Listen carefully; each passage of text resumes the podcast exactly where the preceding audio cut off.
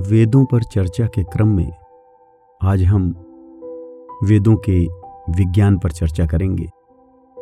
वेदों के विज्ञान को आधुनिक विज्ञान के साथ मिलाते हुए हम देखेंगे कि जो आधुनिक विज्ञान ने चीज़ें खोजी हैं, जिन पर विचार किया है, हमारे प्राचीन ऋषियों ने कब और किस रूप में उन पर विचार किया था। आज हम सन और लाइट इन दो सब्जेक्ट्स पर। ऋग्वेद क्या कहता है? उनके क्या विचार है? उसके एक अंश को देखेंगे। एक, सूक्त के, सविता सूक्त के एक श्लोक को हम लेते हैं। ये ऋग्वेद के प्रथम मंडल का पैंतीसवां सूक्त है। जिसमें सूर्य और उसकी किरणों के बारे में बातें की जा रही हैं। और इस श्लोक में, इस ऋचा में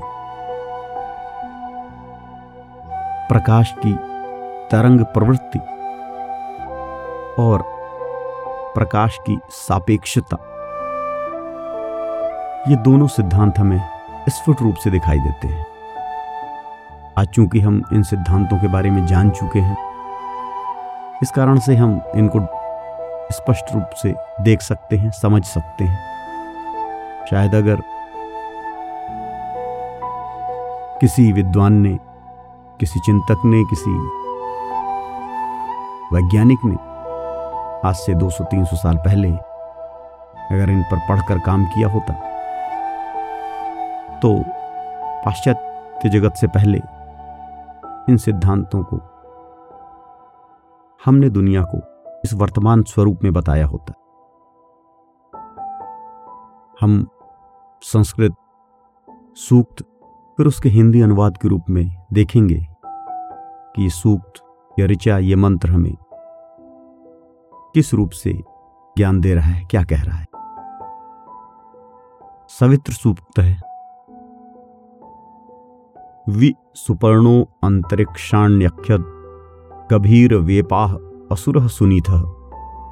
क्वे इदानीम सूर्य? कश्चिकेत। कतमाम द्याम रश्मिरस्याततान इसका हम अन्वय करते हैं।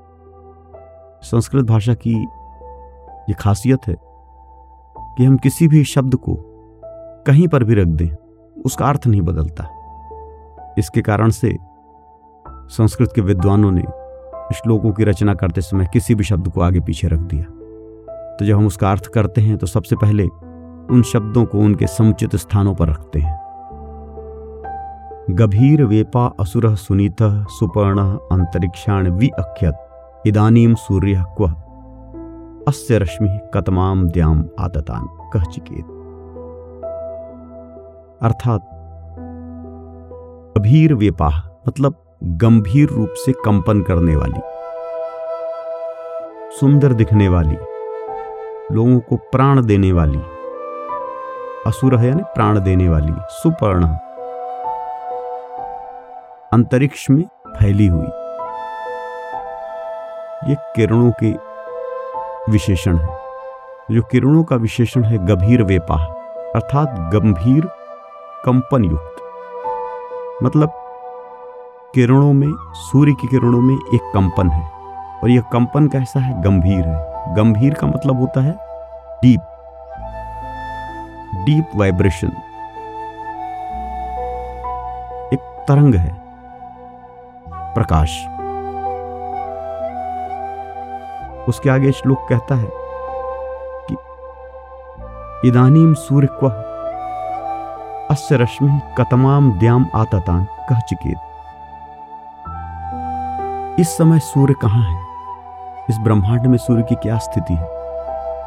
और सूर्य से निकलने वाली किरणें इस समय ब्रह्मांड में कहाँ तक पहुँच चुकी हैं? कह चिकेत कौन जानता है? अर्थात कोई बहुत बड़ा या तो विद्वान जान सकता है, ज्ञानी जान सकता है, परमेश्वर जान सकता है कोई आम आदमी या हम, तुम तो जान नहीं सकते। कौन जान सकता है इस बात को? कि सूर्य की किरणें इस ब्रह्मांड में कहाँ तक पहुँच गई हैं? और सूर्य की स्थिति क्या है? इस ब्रह्मांड में। यह बताता है कि सूर्य इस ब्रह्मांड का केंद्र नहीं है। इसकी स्थिति सापेक्ष है और वह परिवर्तनशील है, वह बदलती रहती है। और प्रकाश की एक गति है, निश्चित गति है। और निश्चित गति से ट्रेवल करता है। और उसकी किरण जो पहले निकली है, वो पहले पहुँचती है, जो बाद में निकलती है, वो बाद में पहुँचती है। और इस समय तक जब ये ऋग्वैदिक ऋषि इस वैज्ञानिक नियम को देख पा रहे थे, उस समय तक या आज भी जब हम चर्चा कर रहे हैं, इस समय तक भी सूर्य से द्वारा निकली हुई किरणें कहाँ तक पहुँच रही हैं? या जो पहली किरण निकली थी, जब सूर्य का निर्माण हुआ था, वो अभी कहाँ तक पहुँच चुकी है? कौन जानता है? क्योंकि संसार सापेक्षिक है। प्रकाश की किरणों का वेग नियत है। तो ऋग्वेद का यह श्लोक हमें वो बहुत कुछ ज्ञान देता है, जो आज का विज्ञान हमें ज्ञान देता है। ऋग्वेद के अगर हम इस तरह सूक्तों को निकालते जाएँ, उनके अर्थों को पढ़ते जाएँ तो विज्ञान के बारे में हमें बहुत कुछ नई जानकारियाँ मिलती हैं। हम कुछ ऐसी बातों को भी लेंगे, जिनके बारे में ऋग्वेद ने कुछ संकेत दिए हैं। हालाँकि अभी विज्ञान को उस दिशा में कुछ भी प्राप्त करना शेष है।